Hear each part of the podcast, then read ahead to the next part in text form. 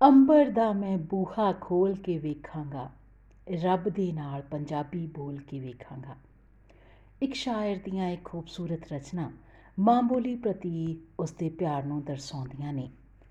ਅੱਜ ਅਸੀਂ ਵਿਸ਼ਵ ਮਾਂ ਬੋਲੀ ਦਿਵਸ ਮਨਾ ਰਹੇ ਹਾਂ।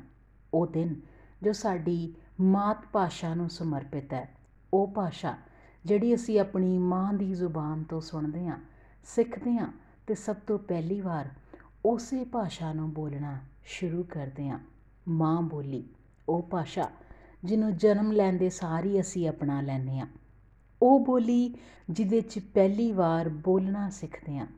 ਪੰਜਾਬੀ, ਪੰਜਾਬੀਆਂ ਦੀ ਮਾਂ ਬੋਲੀ ਹੈ। ਪੰਜਾਬੀ ਸ਼ਬਦ ਨੂੰ ਪੰਜਾਬ ਨਾਲ ਸੰਬੰਧਿਤ ਕਿਸੇ ਵੀ ਚੀਜ਼ ਲਈ ਵਰਤਿਆ ਜਾਂਦਾ ਹੈ ਜਿਵੇਂ ਕਿ ਭਾਸ਼ਾ ਦੇ ਆਧਾਰ ਤੇ ਤੇ ਪੰਜਾਬ ਦੇ ਵਸਨੀਕਾਂ ਨੂੰ ਵੀ ਪੰਜਾਬੀ ਕਿਹਾ ਜਾਂਦਾ ਹੈ। ਪੰਜਾਬੀ ਬੋਲੀ ਭਾਸ਼ਾਵਾਂ ਦੇ ਹਿੰਦ ਯੂਰਪੀ ਪਰਿਵਾਰ ਵਿੱਚੋਂ ਹਿੰਦ ਇਰਾਨੀ ਪਰਿਵਾਰ ਨਾਲ ਵੀ ਸੰਬੰਧ ਰੱਖਦੀ ਹੈ। ਇਹ ਪੰਜਾਬੀਆਂ ਦੀ ਮਾਂ ਬੋਲੀ ਹੈ ਤੇ ਸਿੱਖੀ ਦੀ ਧਾਰਮਿਕ ਭਾਸ਼ਾ ਵੀ ਹੈ। ਸ੍ਰੀ ਗੁਰੂ ਗ੍ਰੰਥ ਸਾਹਿਬ ਵਿੱਚ ਰਚਿਤ ਗੁਰਬਾਣੀ ਗੁਰਮੁਖੀ ਲਿਪੀ ਵਿੱਚ ਹੈ ਤੇ ਗੁਰਮੁਖੀ ਪੰਜਾਬੀ ਭਾਸ਼ਾ ਦੀ ਲਿਪੀ ਹੈ, ਜਿਹਨੂੰ ਅਸੀਂ 35 ਅੱਖਰੀ ਕਹਿੰਦੇ ਹਾਂ।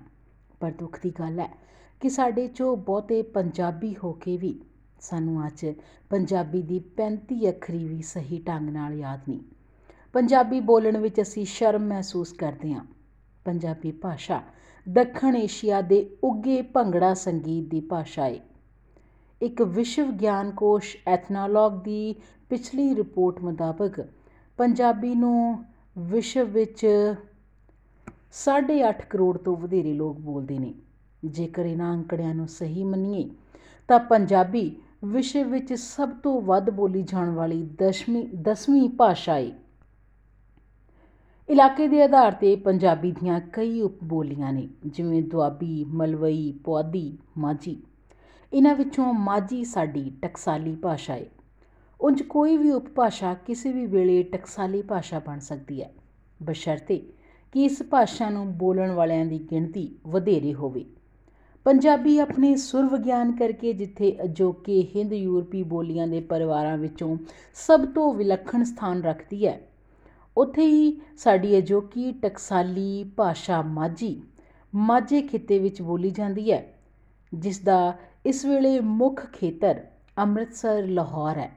ਟਕਸਾਲੀ ਭਾਸ਼ਾ ਉਹ ਭਾਸ਼ਾ ਹੁੰਦੀ ਹੈ ਜੋ ਕਿਤਾਬੀ ਰੂਪ ਵਿੱਚ ਸਾਡੇ ਕੋਲ ਮੌਜੂਦ ਹੁੰਦੀ ਹੈ। ਜੇਕਰ ਭਾਰਤ ਦੇ ਦੂਜੇ ਸੂਬਿਆਂ ਦੀ ਗੱਲ ਕਰੀਏ, ਤਾਂ ਹਿਮਾਚਲ, ਹਰਿਆਣਾ ਤੇ ਦਿੱਲੀ ਦੇ ਵਿੱਚ ਵੀ ਪੰਜਾਬੀ ਬੋਲੀ ਜਾਂਦੀ ਹੈ। ਇਸ ਤੋਂ ਇਲਾਵਾ ਜਿੱਥੇ ਜਿੱਥੇ ਵੀ ਪੰਜਾਬੀ ਗਏ ਨੇ, ਪੰਜਾਬੀ ਉਹਨਾਂ ਦੇ ਨਾਲ ਹੀ ਗਈ ਹੈ। ਇੰਗਲੈਂਡ, ਅਮਰੀਕਾ, ਆਸਟ੍ਰੇਲੀਆ ਤੇ ਖਾਸ ਕਰਕੇ ਕੈਨੇਡਾ ਦੇ ਵਿੱਚ ਵੀ ਪੰਜਾਬੀ ਬੋਲੀ ਜਾਂਦੀ ਹੈ। ਕੈਨੇਡਾ ਵਿੱਚ ਤਾਂ ਪੰਜਾਬੀ ਦੂਜੀ ਭਾਸ਼ਾ ਦਾ ਦਰਜਾ ਵੀ ਹਾਸਲ ਕਰ ਚੁੱਕੀ ਹੈ, ਜਿਸ ਕਾਰਨ ਉੱਥੇ ਕੰਮਕਾਜ ਉੱਤੇ ਦੋ ਭਾਸ਼ੀਆਂ ਦੀ ਲੋੜ ਪੈਣ ਲੱਗੀ ਹੈ। ਪਿਛਲੇ ਵਰੇ ਕੈਨੇਡਾ 'ਚ ਹੋਏ ਪੰਜਾਬੀ ਭਾਸ਼ਾ ਦੇ ਇਮਤਿਹਾਨ 'ਚ ਇੱਕ ਚੀਨੀ ਵਿਦਿਆਰਥੀ ਦਾ ਟਾਪ ਕਰਨਾ ਸਾਡੇ ਲਈ ਇਸ ਗੱਲ ਦਾ ਸੰਕੇਤ ਹੈ ਕਿ ਭਾਸ਼ਾ ਉੱਤੇ ਕਿਸੇ ਦਾ ਵੀ ਏਕਾਧਿਕਾਰ ਨਹੀਂ ਹੁੰਦਾ ਤੇ ਕੋਈ ਵੀ ਕਿਸੇ ਵੀ ਭਾਸ਼ਾ ਨੂੰ ਸਿੱਖ ਜਾਂ ਅਪਣਾ ਸਕਦਾ ਹੈ ਕੋਈ ਵੀ ਭਾਸ਼ਾ ਮੁੱਕਦੀ ਉਦੋਂ ਹੈ ਜਦੋਂ ਉਹ ਕਿਤਾਬੀ ਰੂਪ ਵਿੱਚ ਅਲੋਪ ਹੋ ਜਾਵੇ। ਕਿੰਨੀਆਂ ਸਾਰੀਆਂ ਲੁਪਤ ਹੋਈਆਂ, ਉਪਬੋਲੀਆਂ ਇਸ ਗੱਲ ਦੀ ਉਦਾਹਰਨ ਨੇ। ਪਿੱਛੇ ਜੇ ਯੂਨੈਸਕੋ ਦਾ ਇਹ ਖੁਲਾਸਾ ਕਿ ਪੰਜਾਬੀ ਆਉਣ ਵਾਲੇ ਕੁਝ ਸਾਲਾਂ ਦਰਮਿਆਨ ਖਤਮ ਹੋ ਜਾਏਗੀ ਸਾਡੀ ਮਾਂ ਬੋਲੀ ਲਈ ਖਤਰੇ ਦਾ ਸੰਕੇਤ ਹੈ।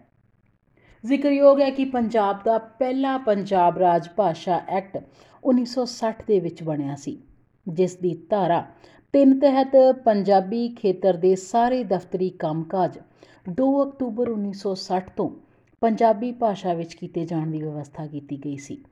ਇਸੇ ਧਾਰਾ ਰਾਹੀਂ ਇਹ ਵੀ ਵਿਵਸਥਾ ਕੀਤੀ ਗਈ ਸੀ ਕਿ 2 ਅਕਤੂਬਰ 1962 ਤੋਂ ਜ਼ਿਲ੍ਹਾ ਪੱਧਰੀ ਦਫ਼ਤਰਾਂ ਵੱਲ, ਰਾਜ ਸਰਕਾਰਾਂ ਵੱਲ ਜਾਂ ਮੁੱਖ ਦਫ਼ਤਰਾਂ ਨਾਲ ਕੀਤੇ ਜਾਣ ਵਾਲੇ ਚਿੱਠੀ ਪੱਤਰ ਦੀ ਭਾਸ਼ਾ ਵੀ ਪੰਜਾਬੀ ਹੋਵੇਗੀ।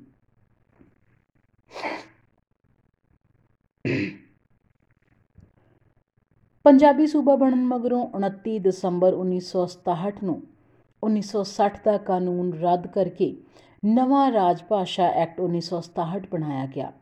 ਇਹ ਐਕਟ ਬਣਾਉਣ ਦਾ ਉਦੇਸ਼ ਪੰਜਾਬ ਰਾਜ ਦੇ ਸਾਰੇ ਜਾਂ ਕੁਝ ਦਫ਼ਤਰੀ ਕੰਮਕਾਜ ਨੂੰ ਹੀ ਪੰਜਾਬੀ 'ਚ ਕੀਤੇ ਜਾਣਾ ਨਿਯਤ ਕੀਤਾ ਗਿਆ ਤੇ ਇਸ ਦੇ ਨਾਲ ਹੀ ਧਾਰਾ 4 ਰਾਹੀਂ ਇਹ ਵੀ ਨਿਯਮ ਬਣਾਇਆ ਗਿਆ ਕਿ ਕਿਸੇ ਕੰਮ ਨੂੰ ਪੰਜਾਬੀ ਵਿੱਚ ਕਰਨਾ ਕਦੋਂ ਜ਼ਰੂਰੀ ਹੈ। ਪੰਜਾਬ ਰਾਜ ਭਾਸ਼ਾ ਐਕਟ 2008 ਰਾਹੀਂ 1967 ਦੇ ਕਾਨੂੰਨ 'ਚ ਵੱਡੀਆਂ ਸੋਧਾਂ ਕੀਤੀਆਂ ਗਈਆਂ ਨੇ।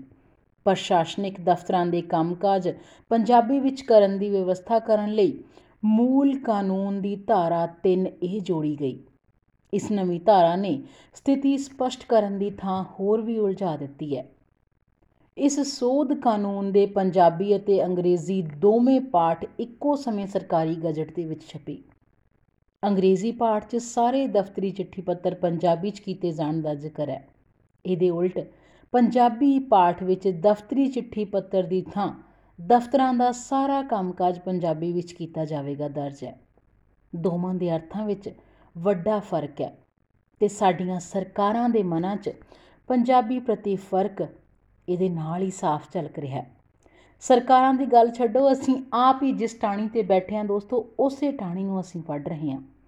ਬੱਚਿਆਂ ਲਈ ਅਸੀਂ ਉਹੀ ਸਕੂਲ ਚਾਹੁੰਦੇ ਹਾਂ ਜਿੱਥੇ ਸਿਰਫ ਅੰਗਰੇਜ਼ੀ ਹੋਵੇ। ਤੇ ਪੰਜਾਬੀ ਬੋਲਣ ਤੇ ਪਾਬੰਦੀ ਹੋਵੇ ਤਾਂ ਕਿ ਸਾਡੇ ਬੱਚੇ ਫਰਾਟੇਦਾਰ ਅੰਗਰੇਜ਼ੀ ਸਿੱਖ ਸਕਣ।